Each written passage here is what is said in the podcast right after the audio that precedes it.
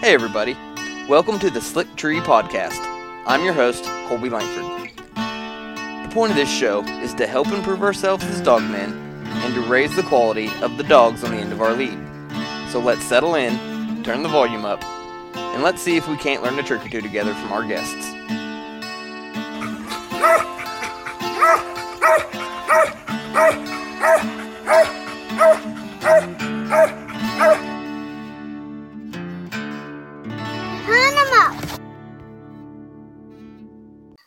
Tell people if you ever saw Mike Tyson in his prime, Mike Tyson had little skinny forearms and little skinny um, lower legs, but his thighs and upper arms were humongous. And that's kind of the way Apache was built. And he had super, super short hair. I don't know how he didn't freeze to death for the first three years of his life up in West Virginia, but it served him well down here because he never got hot. I mean, he get hot, but man, he would tree as hard if it was 85 degrees outside, you know, on the on the last tree of, you know, the hunt as he would on the first hunt. Well, the, the first tree. I mean, he was just a freak of a physical spec. His stamina was just absolutely amazing. I've never seen another dog like it since. If the Loudons ever hear this, it won't make them happy because it was always a touchy subject with him. So I don't know what you heard or think you heard about Apache, but you know, for reasons I think I understand after all these years. You know, a lot of people used to claim, swear up and down that he was ill tempered, um, but that was not the case. Um, but that was kind of the reputation that people, some of the, the worst people about putting that narrative and that rumor out there were actually people who had never hunted with him or only hunted with him like a time or two. I never had to withdraw the dog for fighting at him, you know, hounding, you know, in numerous hunts when he was young. But so yeah, one of the funny stories I was going to say is that the 50th anniversary hunt where he won the everything up there, um, the squirrel hunt, the coon hunt, consequently the combo award, and even won um, the bench show. We came inside, and back in those days, I was writing the uh, column for the OMCBA for Full Cry. And so I was also the cameraman. So I wanted to get, you know, I would get everybody's picture, whether I placed or not. And so got his picture right off the bat because we went from first to 10th and uh, gave him to Brent Wood to walk on outside, go ahead and get him on that because I had nine more photographs to take, you know, of, to, to, of the, the remaining of the top 10. And of course, I'm busy taking photographs, but Brent told me later on, he said, Man, he said, I walked out of that door going to the front porch towards the uh, treeing contest pole. And he said, Lord, he said, as soon as that door opened up and that dog walked, because Apache walked around Colby like he owned the place. He just had a kind of mannerism about him. Mm-hmm. I don't know if you understand, but I Oh, mean, yeah. when he walked around, I mean, he walked around like he was the shit. Okay, like full of the woods kind of thing. Mm-hmm. Other dogs maybe barking and pulling at him and all that kind of stuff. He just kept on walking, just you know, just and real, you know, proud and all. Brent Wood said as soon as he opened that door to the damn clubhouse and stepped out on that porch, he said, he said, Marcus said, I felt like Moses. He said there were women and children falling all over. He said you'd have thought I had a damn alligator on the end of the leash or something. because again, people had heard that, and there were some people that you know, even ones that you know, I at one time considered pretty good friends of mine that you know would would would put forth that narrative. I guess just because you know there are people out there they are not rare in the tree dog world who think if they badmouth somebody else's dog, that's going to somehow make what they've got and they're feeding back at the house or on the end of their leash better. And so people used to say things like that. Is that where the uh, "If you can't beat 'em, eat 'em" slogan came from? Right, and so exactly. So you've seen that um that little probably that little uh, license plate. So exactly that's who that came from was Brent Wood. After the 50th anniversary hunt, he went on back to uh, Arkansas, and he had that made up. And the next time we met up was probably at the uh, September hunt or whatever. He may have, or because it wasn't hunting season yet then, because he's come over and hunt with himself. But yeah, Brent brought that brought that to me. He said, "Hey," he said, "You know, I, you know, I'm your buddy." He said, "I don't mean anything other than make." I said, "Look, man," I said, "This is perfect. It's absolutely perfect." So yeah, that's actually where that came from. It came from Brent, the guy that I was saying who was before Alan Franklin, he was the vice president of the OMCBA and a board member and a dear friend of mine and all that. Like I said, that's where I got that Streaks Mandy dog from. And um, Brent had brought down dogs to breed to him. And Brent owned uh, Hard, Woods Hardwood Dagger, um, 06 OMCBA World Squirrel Champion. So, yeah, Brent's a very, I don't see Brent like I probably should and all that. But yeah, he was a dear friend. But yeah, that license plate if you can't beat him, beat him. Brent was the one that had that made up somewhere up there in Arkansas. And the next time we met up with one another, he brought it to gave it to me. So it's on the wall of my cabin over in the Delta right now. I've seen pictures of it on that you posted on Facebook of it. Yeah. Before sometime or that, That's that's the story behind that because, like I said, I told Brent, I said, "Hey man, go ahead and take him on out there." And uh, so I can go ahead and finish these up because we're we need to go ahead and get started on the treeing contest and the bench show and all that. And so he said he, he walked straight to the door, opened the door up, and that dog stepped out there, and he said there were people falling all over themselves like they'd seen a damn wild tiger or something walking around on the ground. That's good stuff. All right, everybody. Before we get too far off in the weeds, you are listening to the Slick Tree Podcast. I'm your host, Colby Langford, and today I've got with me Mr. Mark Morrison. We are starting our first installment of a good old dog series, and today's episode is about Mountain State Apache. How are you doing today, Mark? I'm doing fine, Colby. I appreciate you uh, doing this. I think there's a lot of people I know. I I was wanting to talk to you, just hear what you had to say about Apache. He's a, in most dogs' pedigrees, it seems like these days, and uh, I think everybody like to listen to what you got to say about him and learn a little bit more about what their dogs are out of. Okay, well, I'll do my best to uh, not bore everybody. So, what can you tell us about Apache? What was what was he like to hunt with? How how would he be if you just took him out and got him out of the dog box and went to go and snap and go hunting? Well, I hunted him, you know, day and night for pleasure and competition. Now, when I first got him, um, if I remember correctly, I think the Loudons, Chuck and Adam, who I bought him from, primarily Adam, it was Adam's dog. I think they had only taken him less than a half a dozen times at night, but he had treated a few coons for them up in uh, West Virginia. So, but you know, he was green as grass when it came to coon hunting, so that took a little while. Um, but as far as being a squirrel dog, um, you know, he was a. I can't take any credit for making him into a squirrel dog. Maybe he got a little bit better, or you know, maybe because I learned him, you know, his his habits and tendencies and what have you. But I always kept him in superb shape. But uh, no, he was he was a finished product in the squirrel woods and uh, pretty much a turnkey dog to uh, cut loose in a squirrel competition cast. I think he drew a grand total of 300 minus points in his entire career as a competition squirrel dog. I think Adam hunted him a lot in WTDA hunts that were popular up in that area and I think he drew a first tree minus, and their first trees were 125 points.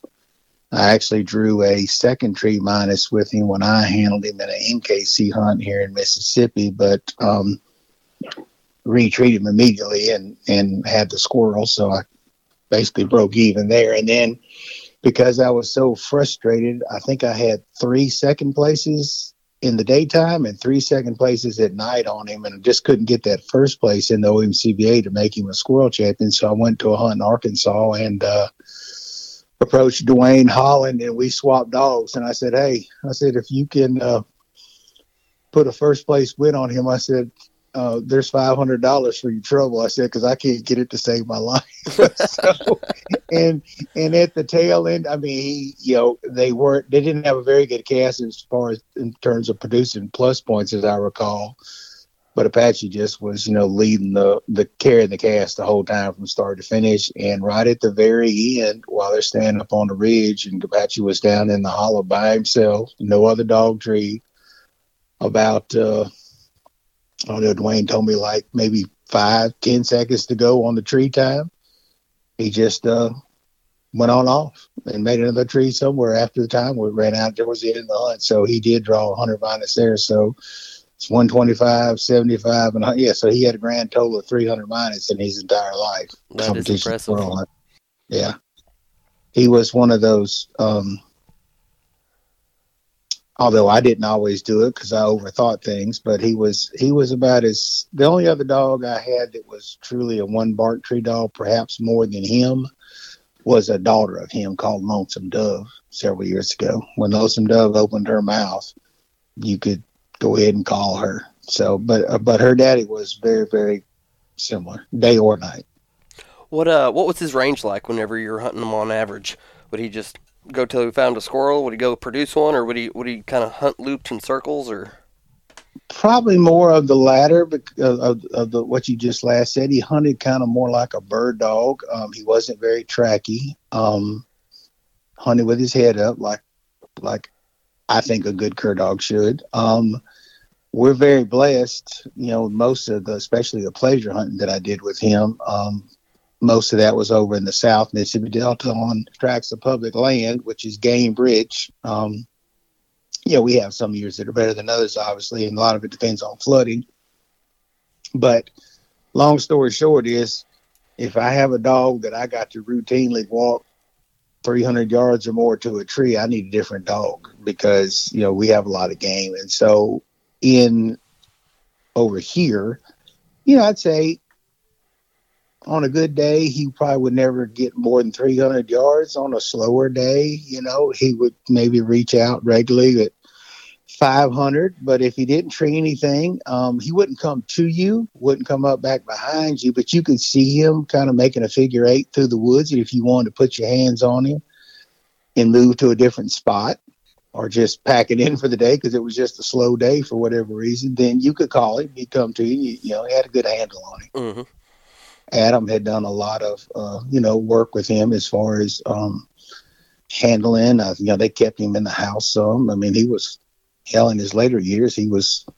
I don't think he ever messed up in our house, and he spent about the last eighteen months or so um, at night in the house here with my wife. That was that was her dog down the stretch. He would hardly listen to me the last year to two years of his life. what uh, what can you tell us about the dogs he was out of? So his father was Hall of Fame Franklin's Thunder.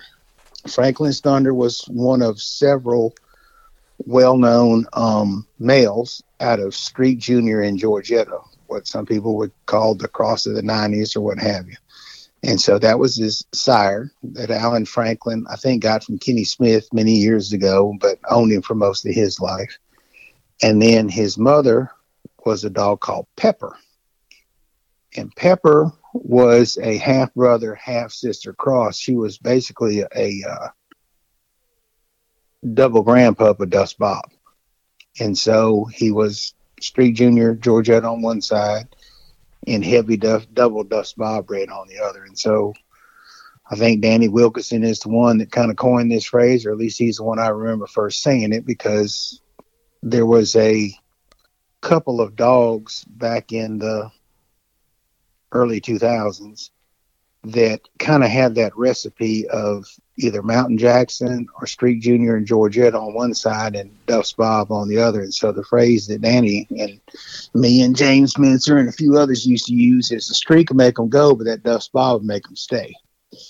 Because that was the knock on some of the uh, Mountain Jackson dogs back in the day that they would hunt, set the woods on fire, find game, but especially when they were young, it and if they got some depth in there on a slow day, it was kind of 50-50 as to whether you would get to them in time to make them stay and work with them at you know at the tree until they matured. Mm-hmm. But now the Dust Bob dogs um, were known for their hard, intense treeing. They're a little bit bigger, grittier dogs and what have you. So it was a good balance, if you will. Mm-hmm and so that's that's his breeding, and that's something that I strive for. I had hunted with um, Red River Posse um, before we got on air. We talked about our original partner with Apache was Dr. Lawrence Mosley, and he owned 2003 World Squirrel Champion Red River Posse, and she was um, bred that way. She was um, Daddy was was a uh, Dust Bob Red Dog and her mama was a Streak Junior Georgetta bred dog. And so Danny Wilson also owned Lucky Hank, who was out of uh, Mountain Jackson on top, but Ohio Bobby. And Ohio Bobby was nothing but a but a full sister to Apache's mama's um, parents. So same kind of breeding. That's kind of you know I get tickled on reading on the internet when some newbie gets on there and says, "Well, you know, what's what's the best line of dogs?" And of course, everybody gets on there and says what they and their neighbors, Mine and my friends. yeah, me and my friends, best dogs. And so, I guess you know, early on, um, I started off with some street, heavy Streak Junior, with specifically Jordan Creek Tag, who's also in the Hall of Fame with Franklin's Thunder. Those were the dogs that I had and all those dogs went back to dogs that Danny Wilson and James Mincer had. And so those were guys that I hung out with, and because I was relatively new to the original Mountain Cur breed, but I could read a pedigree, and I could look them up in the uh, yearbook back at the time, and so I kind of you know studied some pedigrees and went hunt with some of those dogs. Ohio Bobby was still living, which was um, again a full sister to uh, not littermate sister, but a full sister to Apache's mama's parents. So kind of some of the same breeding. Mm-hmm. And I, I liked the way they hunted. They were athletic, but when they treed, they treed with some authority. And a lot of the more heavily street bred dogs, you know, lacked a little bit of intensity at the tree and a little bit of tree power. Apache definitely left his uh, mark on the breed. What can you tell us about him as a reproducer? What what did he cross really well with, in your opinion? So, as far as a reproducer, he probably wasn't bred in, in, in hindsight as much as he probably should have been. You know, I had some females here that I bred into with some moderate success, and then um, others, you know, of course, bred to him both before I bought him from the Loudons. They had, had made some crosses. And before we got on the air, you know, I told you that Alan Franklin was actually the one that brought him to me at the March hunt in 05 because he had him up at his house in Ohio, breeding him to Franklin's Ginger, which is Geronimo's mom and also Tank's mom. And that was actually the litter that he was having there to breed was what ultimately produced the 2020 Tank, the Looney's dog, which is Hummer's daddy and Festus's daddy and so on and so forth. So, um, and the reason why that was a good cross because I don't know a whole lot about, and I'm nobody's definition of a master breeder of any animals, including cur dogs. But one of the reasons why I think that cross worked really well for Alan and Loudons and what have you is because Apache and Ginger were half brother and half sister. The common denominator being they were both out of Franklin's Thunder, who, with the benefit of what we know now, you know, we can talk about what a great reproducer Hummer was, Geronimo, Tank, Apache, Thundersport, and all that. But the common denominator there is Franklin's Thunder. So at the end of the day, arguably the best reproducer of one of the most famous mountain cur crosses of Streak Junior and Georgetta was Franklin's Thunder because the proof's kind of in the pudding now that there's been successive generations. But um, as far as him being a reproducer, you know, there were others certainly better, and uh, a lot of them got bred a lot more. There were a lot worse. But uh, you know, I think if bred thoughtfully and bred back to something that went back to Streak Junior, Georgetta Cross, or Dust Bob Pine Knot Tiger Paws, um, you usually got a very athletic dog. You got a smart dog you got a dog with some uh, tree intensity. And if you did your part, you had a good chance of having something you'd be proud of. So, um, as far as probably the best cross, other than with Ginger that I just talked about, the best cross that I made um, with him while he lived here was probably with Todd and Gavin Jackson's female. They had one, her registered name was Gavin's Taylor Creek, but we called her Taylor. And uh, she was uh, kind of a buckskin, almost what traditional blonde Kemmer color dog. Mm-hmm. She was um, a good dog in her own right, but we made that cross three times, and it produced uh, Lonesome Dove, which I owned for a while, um, Gavin's Little Annie, and uh, Gavin's Rambling Rose, amongst others, and all three of them made day and night champions, grand squirrel champions, and what have you. I mean, so it was a very, very good cross. And there were a lot of them that were just, uh, you know, good dogs, but they just were not owned by competition owners, what have you. So that was probably the most consistent cross that was made with him. to be honest with you, a lot of people had kind of forgotten about Apache at that point in time. He was had gotten some age on him. Um, Todd had made a had gone with him up at Jamestown years ago, years before that. Um, when uh, Adam Loudon still on him, so he was a real young dog then, and he kind of put that away in his mind. And so, when they were looking to breed Taylor to something the very first time, um, I remember like it was yesterday. Todd reached out to me on the phone. I didn't know hadn't had any deals with Todd here before, and uh, he said, "Well, look," he said, "I'd like to see him go if you don't mind." Well, it was the opening of uh, coon summer coon season, July. Of course, hot as Hades, but Gavin was just a little old kid then. I can't remember how old Gavin was, but he was very young. He's now graduated from college. You, it's been a while, but uh, we all met up in the Delta and uh, took him out to a local management area out there, and uh, he put on a pretty good show that night in some very dry. it was probably 85 degrees at 10 o'clock at night. It was hot, but he put on a really good show. Um, actually, we had Taylor out there with him, and actually Taylor's mother. It was it was a nice dog out there also. So Todd said, "Look," he said, "I've seen enough." He said, "It's been a long time since I've seen him." He said, "She's supposed to be coming in heat here before too much longer." I like to breed him. I said, well, you're more than welcome to. So um, we did, and he made that cross, like I said, three more times. And if you, you know, even though Todd got a very nice dog, he got Bayou Bob out of the cross between um, Hummer and and uh, Taylor.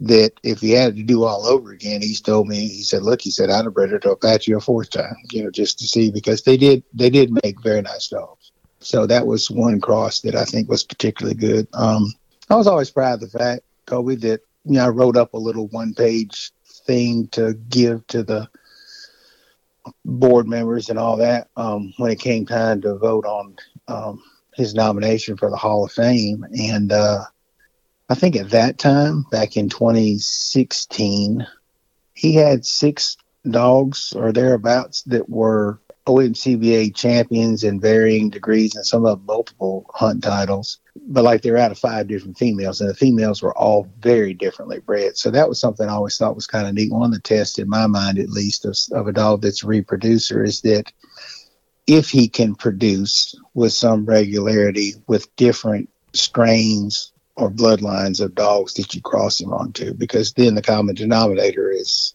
him, mm-hmm. you know. So um, I was always kind of proud of that fact. But no, I wouldn't. I'm not going to sit here and tell anybody that uh, he was uh, uh, one of the historically great um, stud dogs in the OMCBA. But he, I think he did his part because, like you said, if you look in, yeah, we could get on Facebook tonight and go to the I Hunt page or some other dog related page, and somebody's posting a pedigree. And there's a good chance now it won't be much much longer because as time passes and dog lives are shorter he'll start sliding off the uh, back line of the pedigree, you know, the deepest mm-hmm. line of the pedigree. But yeah, there's there's not. Uh, of course, I'm a little biased, but there's not a whole lot of dogs pedigrees to get posted on there that either show up in there to some degree. Uh, I know that we talked about this a little bit before we started recording. Can you kind of give us a little bit of backstory on, on Apache before you got him, as far as who had him and where he came from?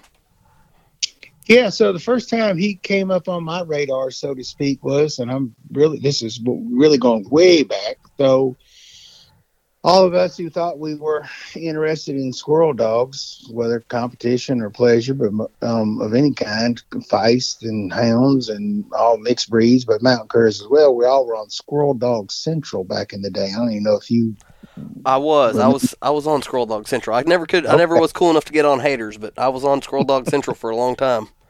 Well, you know, so Squirrel Dog Central and some of the tightening up and changing of the rules and not letting us have our banner back and forth is what you know gave rise to uh, Squirrel Haters. But but I ran across Adam and Chuck and and consequently Apache on uh, Squirrel Dog Central because Adam, being a teenager at the time and rightfully proud of his dog and all that. I mean, look, you get on, log into Squirrel Dog Central, and especially on the Monday after he'd had the weekend off to go hunt, you know, and there'd be, uh, we didn't do videos back in those days. I don't think he might have posted one on there, but I don't, it was mostly still photographs and and you know some sort of write up about what he and his dog had done over the weekend, and then also he started competition hunting very early. So the all kind of got my interest because there was a little bit of buzz, you know, going around about that. And so um, at this around this same time, which would have been around 2000 to 2003 ish, I was fortunate enough to hunt twice in the same hunting season. It like straddled the, you know, a calendar year. It was once in the fall and once towards the end of the season after the first year. But I was fortunate enough to hunt with um, Carr's Creek Cause when Jimmy Crocker from Georgia owned him. And, you know, I had been around at that point in time, like we talked about. I, you know, was hunting with some regularity with Danny Wilkinson and James Spencer and some other people who, you know, had some pretty good dogs. And I went hunting with um, Cause the first time over in the Delta. And I'm not going to lie to you, the first time that dog rolled up on the tree and cut loose, I thought, wow. I said, that's a little something different. I'd been with and even had some very nice squirrel dogs, but I didn't have anything treated like that. I mean, Kaz was a very classic. He was he was a big big lanky dog, had a head like an anvil, and had a booming mouth, had a great cadence. I mean, he treated more like a hound than a cur dog, but he was, you know, rental dog. And I kind of filed that away in my mind. I thought, okay, you know, and then I'd heard about Apache, you know, on Squirrel Dog Central. And finally, I can't remember exactly what year it was, Colby. I want to say it was probably in 03. And because again, Adam was a was a high schooler at the time, the only time that he and his family made it down to Jamestown would have been the June hunt while he was off out of school for the summer. And so, having seen about him and read about him and kind of followed him a little bit from afar on Squirrel Dog Central, I got I made a point to reach out to him ahead of the want to say it was June 03 hunt, maybe June 04, somewhere around there. And uh, we went out on what I call a fun run a Friday before the hunt. We had gone to a local hunting club that Adam had gotten permission. They took um, Apache and one or two other dogs. Just kind of let them stretch their legs, make a few trees, and kind of, you know, after riding in the dog box before the hunt started the next day. And that was the first time I saw him in person. And it was very reminiscent of my first experience with Cause, is that first time that little black brindle rascal rolled off down in the hollow down there and sat in the tree. And I thought, oh, crap, look at this. Because he was a much smaller dog and, you know, compact, you know, tighter built and all that. But when he started out of that tree, I thought, yowza. I said, okay, so that's now the second one. So they do make cur dogs that treat like their tails are on fire and their asses catching. and so I had a uh, double granddaughter, a Jordan Creek tag, that uh, was actually my first registered mountain cur. And so she, I talked to the Loudons before I left and said, hey, not going to be able to drive all the way up to West Virginia to get this done. I said, but maybe you can ship me some semen and we'll see if we can have her art AI. Well, that didn't work, but so I actually tried to get a litter of puppies out of a female of mine and uh, and Apache. And then, you know, kind of kept up with him. By that time, we kind of all migrated over from Squirrel Dog Central to uh, Squirrel Haters and all that. And long story short is, um, towards the end of 04, maybe the first part of 05, although I talked to Adam and Chuck and, you know, both on message boards as well as, you know, by phone. And when I saw them at Jamestown, those two Junes, that uh, I get a call out of the blue from Adam. And he says, look, he says, I'm about to, uh, you know, move to Indiana to go to college and uh, I'm not going to be able to do the dog justice. Don't want to sell him to just anybody, but I know you've always kind of been fond of the dog. Would I would like I would love for you to buy him. I said, well, okay. I said, well, let's get around to the big question. I said, what do you want for him? and you know, Adam again being an 18 year old, you know, young kid at the time, and me being a, you know, hell, in 05, I was how probably 40 ish. Um, I'm sitting there thinking, okay, I know this is probably going to be a big number because when I was 18, I didn't really have a good grasp on what money, you know, what the value of a dollar was and what have you. So he shot me a number, and I said, "Woo!" I said, "That's uh, that's that's a little steep, Adam." I said, "But no worries. I said, you, you know, of course, Adam, very polite, you know, polite, well mannered young man. He said, well, I didn't mean to offend you, Mr. Mark. I said, no, you have not offended me. I said, I get it.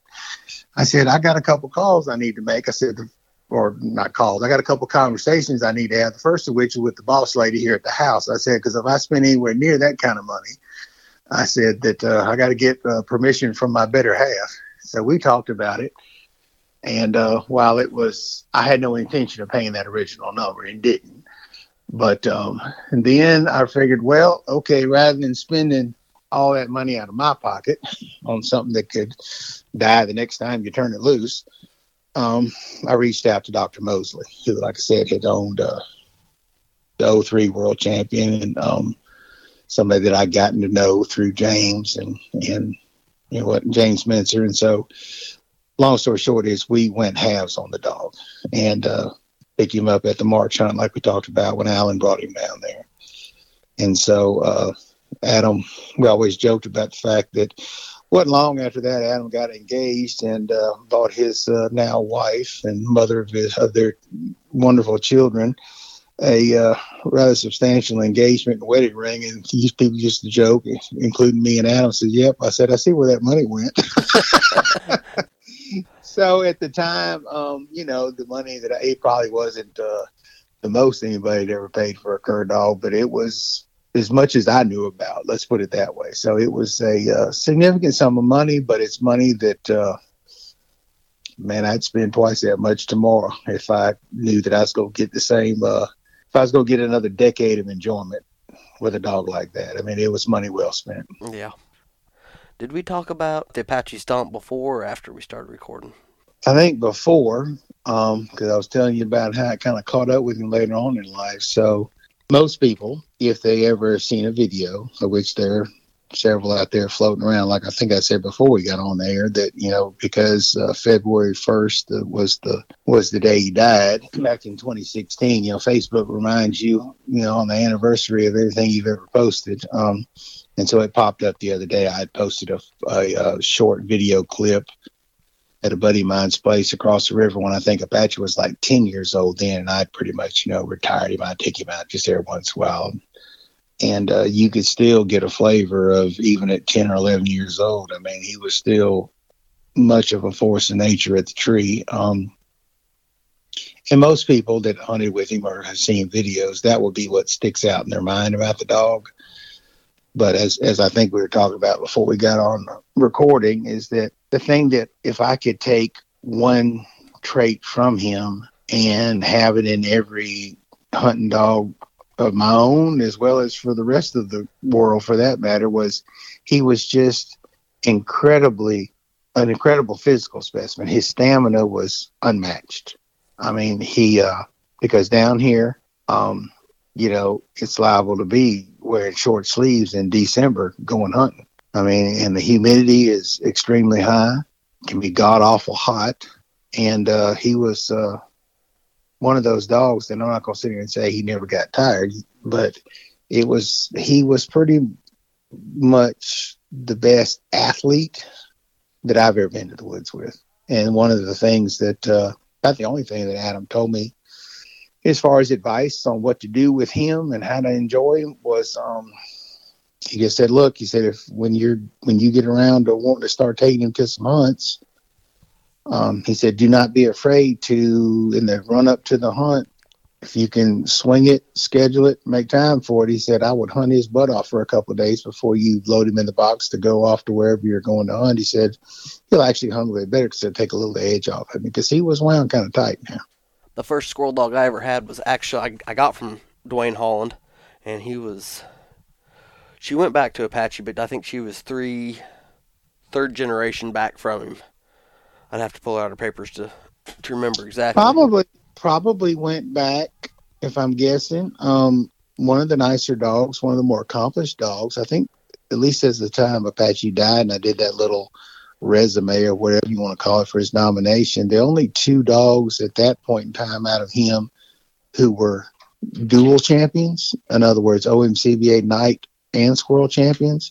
One of them was Dove, and the other one was Holland's Luke, who was out of his old jammer dog in Apache. And so I hunted with Luke. So Luke was Luke was one of those dogs, kind of like his mom, um, Jammer. I used to tell this about Jammer all the time that Jammer was one of those dogs that if you went to the woods with her, um, you wouldn't just be wowed. But at the end of the hunt, whether you were you had a had a scorecard and a pencil, or you had a game bag, and you got to figuring out who accounted for the most squirrels, either on the scorecard or in the game bag, it's probably gonna be Jammer. She was just consistent and steady, day or night. She was the same dog pretty much every time you cut her loose.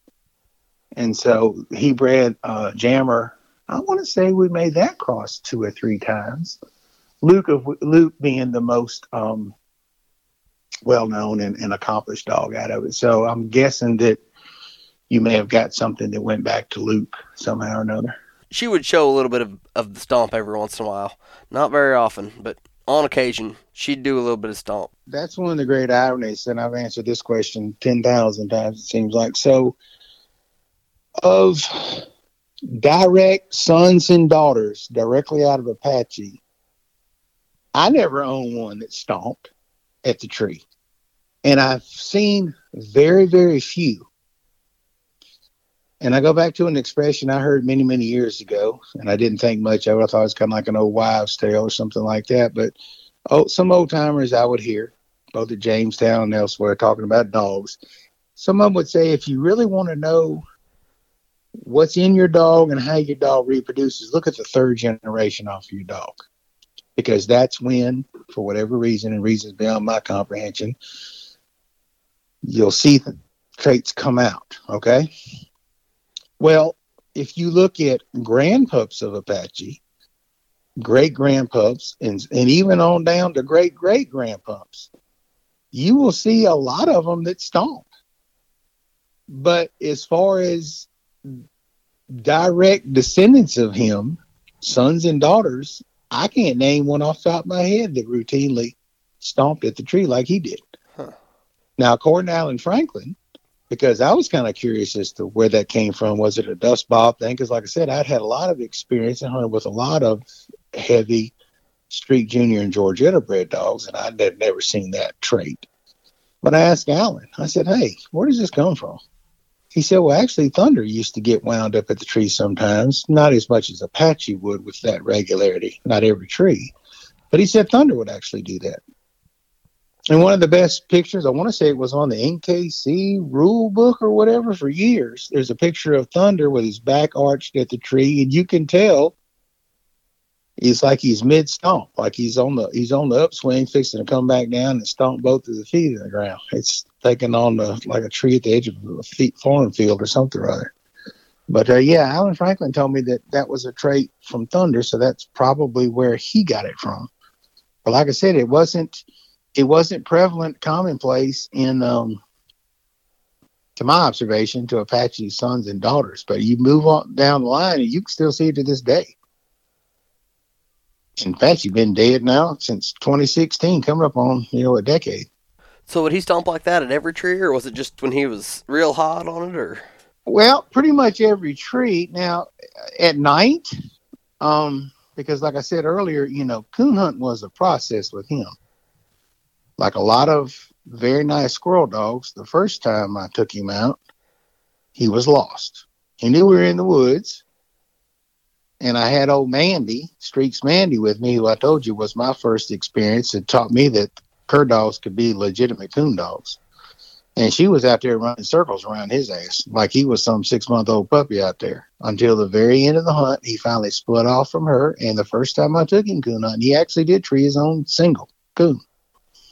But I mean, up to that point, hell, she had two coons popped up on him before he even knew what the hell day of the week it was. Hmm. I mean, so he went through what I, at least in my experience, has been a natural progression for very good squirrel dogs that are ignorant, don't have any experience at night. So, first, they don't want to get out because they don't know where in the hell they are. Then, once they get past their fear of the dark and the unknown and, and, and the uncertainty of it, then they get to that stage where they want to tree every damn thing in the woods, whether we're talking about possums, squirrels at night, this, that, and the other, because they get comfortable, so they start venturing out and then they tree what they come across.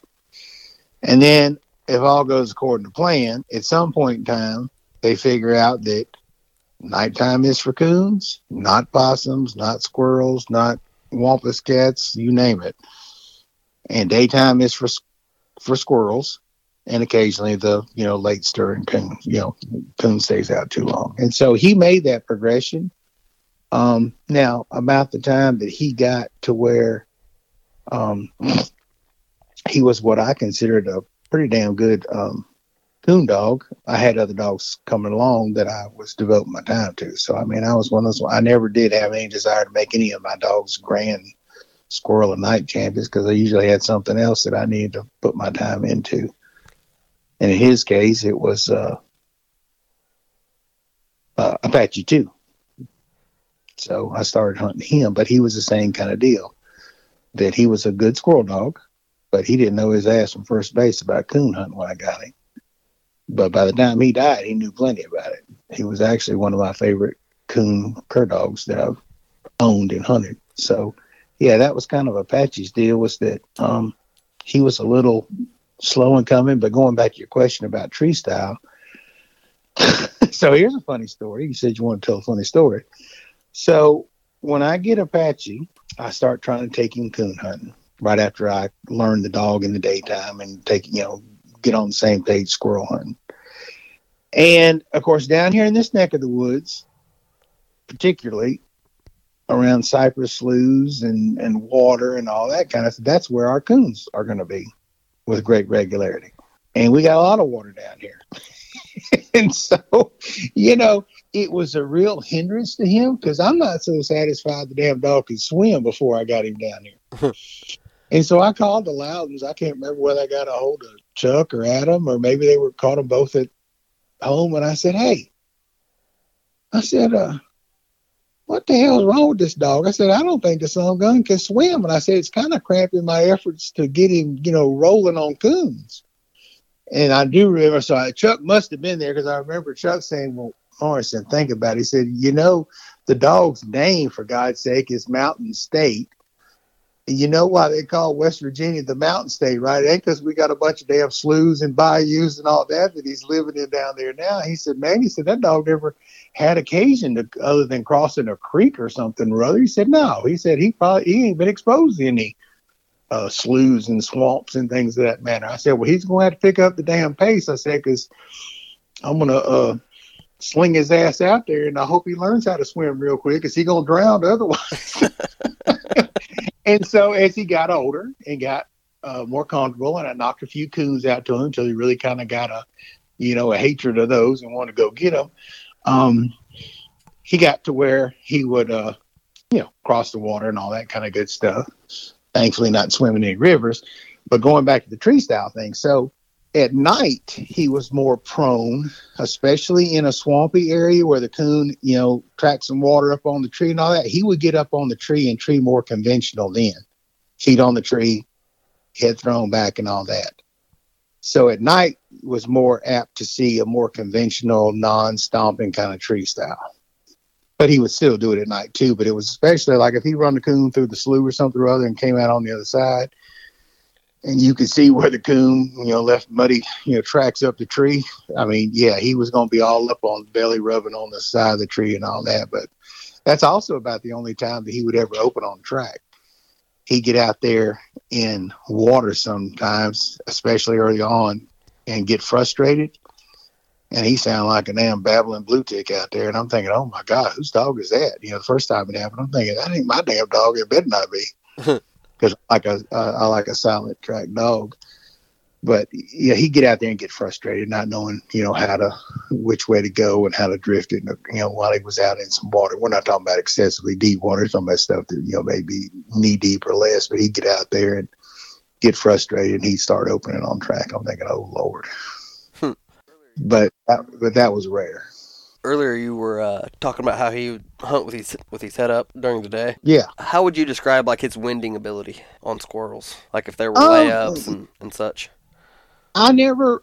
So the most conversations we ever had about that was usually between me and Todd Jackson, and that's one of the reasons why I think that that cross with Taylor was such a really good cross. because she was 75% Kemmer. So like most Kemmers i've ever encountered in my life she was didn't have the greatest tree style okay?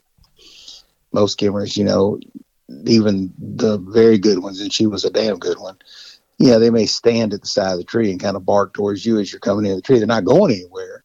But you know she lacked for tree style and intensity. But what she did have like a lot of Kemmers was a good winding nose. And i would never tell anybody, and I'm not going to tonight, that Apache was what I would consider a good layup dog or winning dog. Apache could run the shit out of a track and fast because he had his head up. And if it was at night, especially on a coon, that coon better get his butt up a tree pretty quick because, you know, he wasn't going to sit around there winding and or with his nose to the ground. He's running with his nose about, you know, parallel um, you know, with his back, and he's he's, he's taking the twists and turns out of the track. Mm-hmm. And so I wouldn't consider him um, a great winding dog. That was not one of his. Uh, of course, winding dogs are kind of where you find them because I've had a lot of people tell me, man, I got me a good winding dog. I love a winding dog. And then I go hunt with the dog. I'm thinking, man, I'd shoot that dog. I said, walk in there for three to 500 yards or more on a slow day and walk in there and see that dog going between two or three different trees trying to figure out. I'm thinking, okay. And I better not. when I was holding a scorecard back in the day, if you had one of those quote unquote winding dogs that wouldn't it wouldn't stick on a particular tree, I'm thinking, okay, you got about two seconds, you and your dog, to tell me which tree which tree we're gonna score because you finna take that minus. so no, winding was not one of his long suits. Track speed and decisiveness. Like I said, it wasn't a whole it wasn't a whole lot of popping and pecking around and all that other than early on at night, particularly in water coon hunting. You know, it might take him a while to sort and out, but usually if you heard him come on the tree and open his mouth, that's where you were going to find him, whether it was in the next five minutes or next five hours. That's where he'd be. Which you'd mentioned that he'd, he'd open a little bit uh, on coon, but uh, what what was his mouth like? I'm I'm sure he had a decent mouth, but uh... um, so real coarse, and because of the tree style we had, it was, was a coarse chop. No discernible locate, nothing like that. Um, it was pretty much from start to finish. It was ow, ow, ow, ow, ow, and every once in a while he ow, and you could like set a clock to it. I mean, it was that regular. Um, the volume was not great as he got older particularly because it's one of those things, you know, if you own the dog and you're with the dog pretty much every day for a decade, you don't notice things like other people would.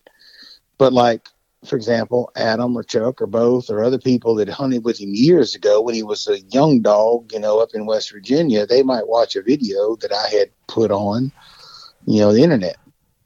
And I remember Adam saying, "Look, man, his his voice doesn't sound as loud as I remember it." I think even Alan Franklin or somebody said the same thing. So over the course of time, I didn't really notice it that much because I'm listening to him bark every day.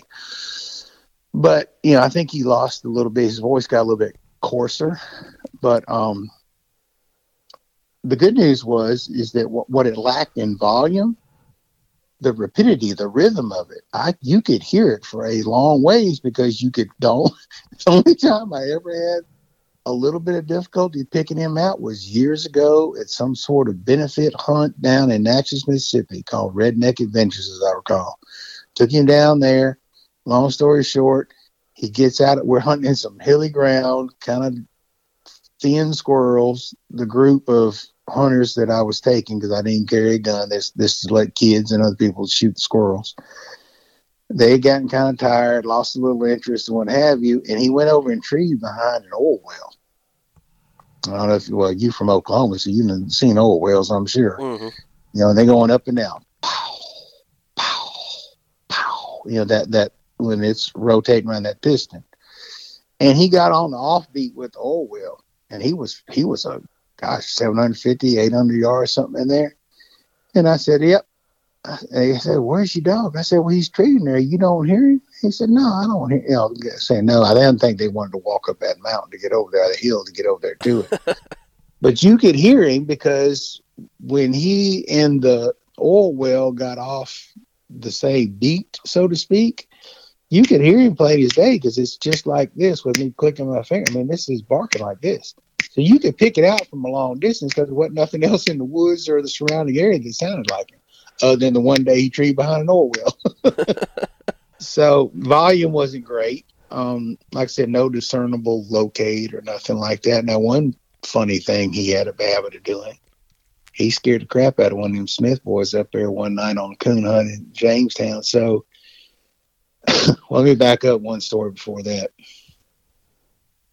One of the, I think the very first time I ever took him out night, I know damn well it was the first time my wife had ever went with our dog.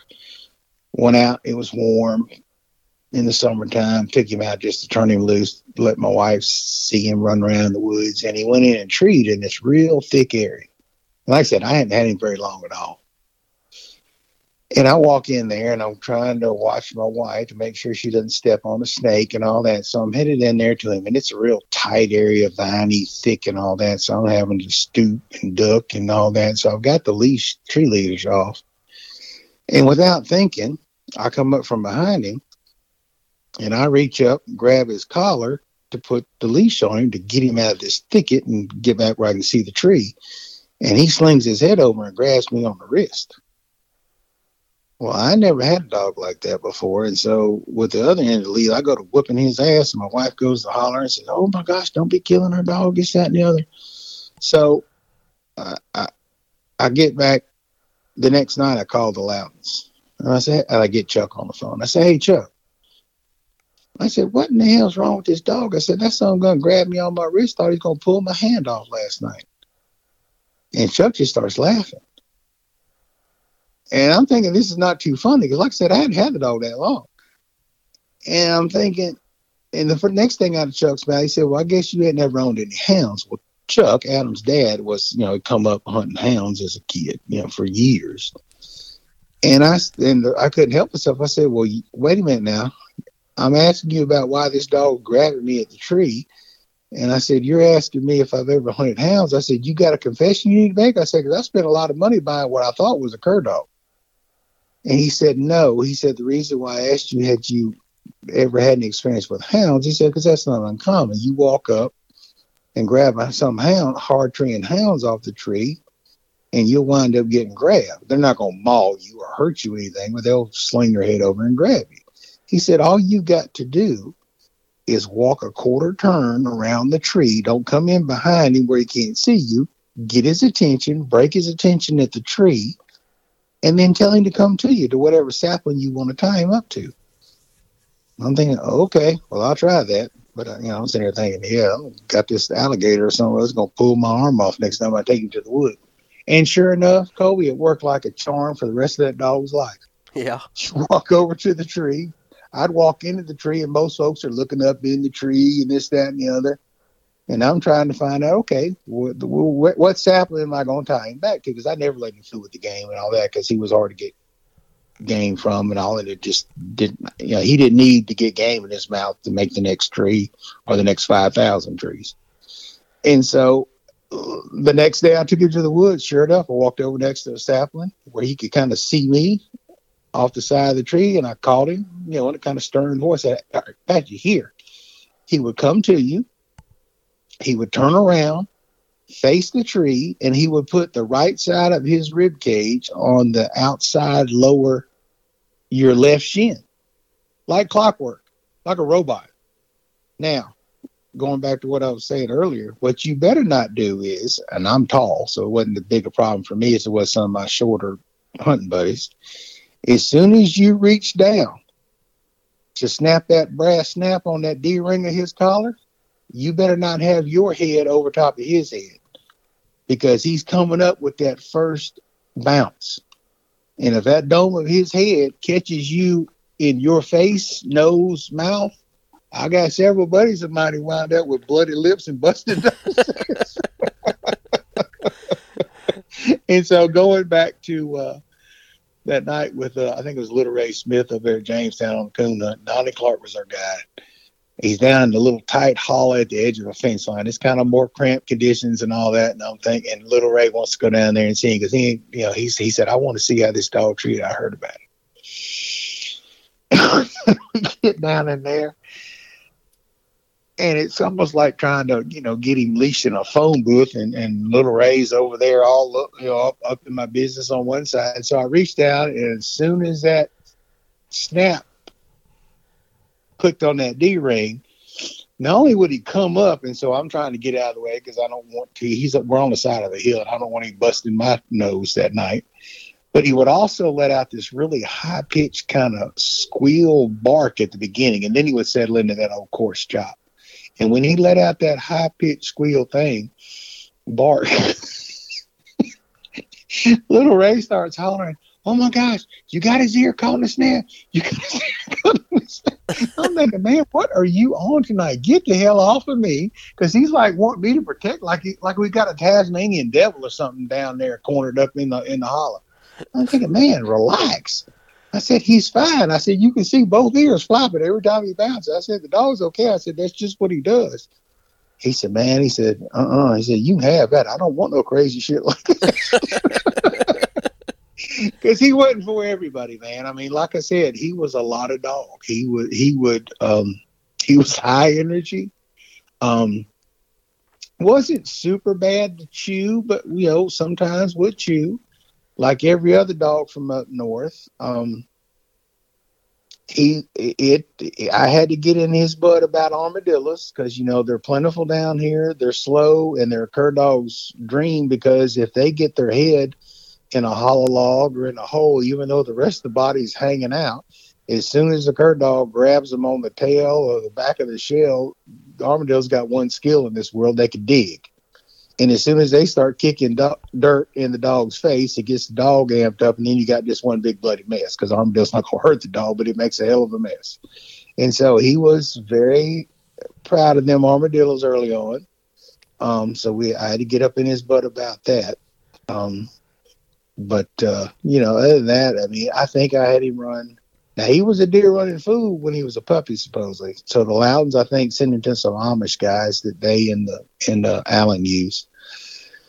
And you know, it was a couple times that dog had to uh, they had to go ride a couple mountains over to go find him because he would run the he would run the hide off a deer when he was young. I caught him one time up here, not too far, ironically, I didn't, uh, from where we live now in the Pearl River up here.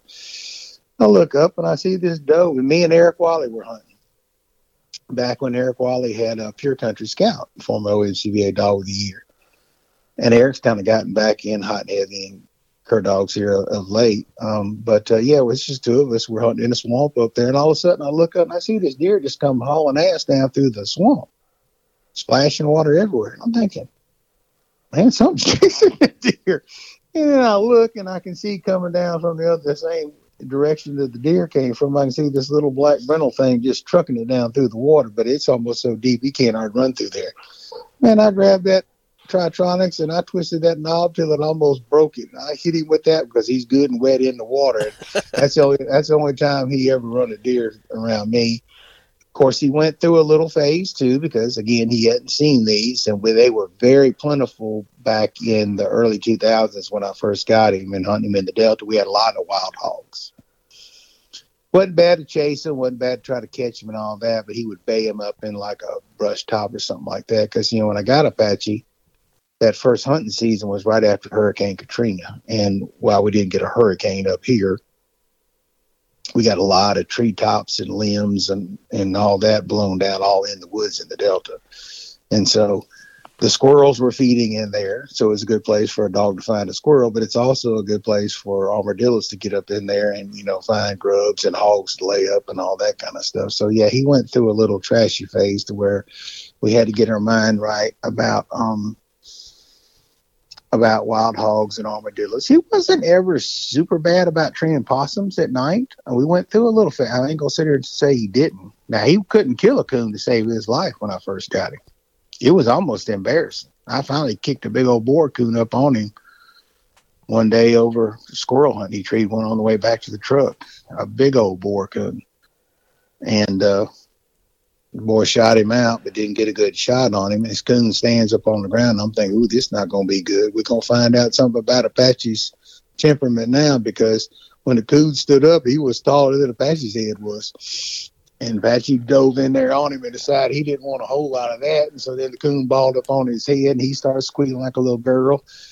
And finally, he, he got back off and he went to booger barking at it. So I walked up behind the coon and kicked the coon back. He jumped on him again. And he finally killed it. But after that, no problems. But he just, I guess he just hadn't had the experience. And you know, some of them are, some of them are natural born killers, and some of them are. You know, I've seen hounds the same way. You know, you take a 120 pound hound, they can't kill a coon worth of crap. You know, and some of them are. You know, it takes one bite and they're done with it. So that was an acquired skill on his part, dispatching a coon. Now his son, Apache too, he'd run out there and catch him on the ground. Wasn't near as athletic as his namesake, Apache. But he didn't have any problem. Hell, they'd be graveyard dead by the time I could get over there and figure out what had happened. He huh. was very good at catching and killing coons, but couldn't kill a squirrel worth of crap. Go figure. You know, if one ever bit him on the nose, that was a wrap. but he'd go catch a fully live coon in the middle of the night out there and kill it before he could even get over there. Um, no, no, no drama to it or anything. You'd hear, you'd hear the coons squalling as he was putting the cl- clamp down on it. Yeah. What was uh, Apache's conformation like as far as did he have rear dews or double rear dews or what was his head and ear set like? And had no dew claws. Um, again, if the Loudons ever hear this, this has always been a running joke, especially with Adam, but also with numerous other people. Any picture you've ever seen, hell, somebody said something about the other day when I, when I again shared that, reposted that uh, post I made about him passing. So the full cry cover picture and any other bench picture you've seen of me holding him on a bench winning some sort of award or something like that, he had a little old nub of a tail. Now, in Adam and Chuck's defense, it's kind of catch 22. If they'd have kept it longer, it would have looked kind of like Mickey Mouse's tail because it was thin, pencil thin. But so they cut it pretty short. And so the ugliest part about that dog was his tail. It just wasn't a whole lot to talk about. Now, if you take that out of the mix, he was well, he was an OECBA World Bench Champion, and and I think a WTDA World Bench. I mean, he was a good-looking dog when he was in his prime. As we talked about, I think before we got on here, you know, I knocked ten pounds off of him in the first nine months I owned him, so I kept him at about forty or less for the decade that I owned him before he died but he was um, very thin haired. So his, I mean, people literally used to ask me, said, "Man, what do you you got that dog on the juice or something?" Because he was very, very muscular, very well defined, muscle, you know, kind of ripped like like he had had some sort of like you know, I guess athlete taking steroids or whatever. So he was very well put together. Now, he was kind of like I used to tell people if you went to the parts bin at the local speed shop and you got the best carburetor and you got the best exhaust and you got the best, you know, racing wheels and all that. Sometimes you put that all together, you may have the best of the best put together and it doesn't quite fit together right. But I mean, he was a very attractive dog. He had, you know, longer snout to him. Feet were, you know, not great in the front, a little bit flatter, which was a trait of some of his offspring. But, you know, if you saw him, you knew what you were looking at something different. And like we talked about earlier, you know, the way he carried himself, um, he was, uh, I don't know, racehorse expert and all that, kind of like watching the Kentucky Derby or some other, you know, high end horse race. You see how some of those horses kind of walk around out there on the grounds. Mm-hmm. That's kind of how he walked.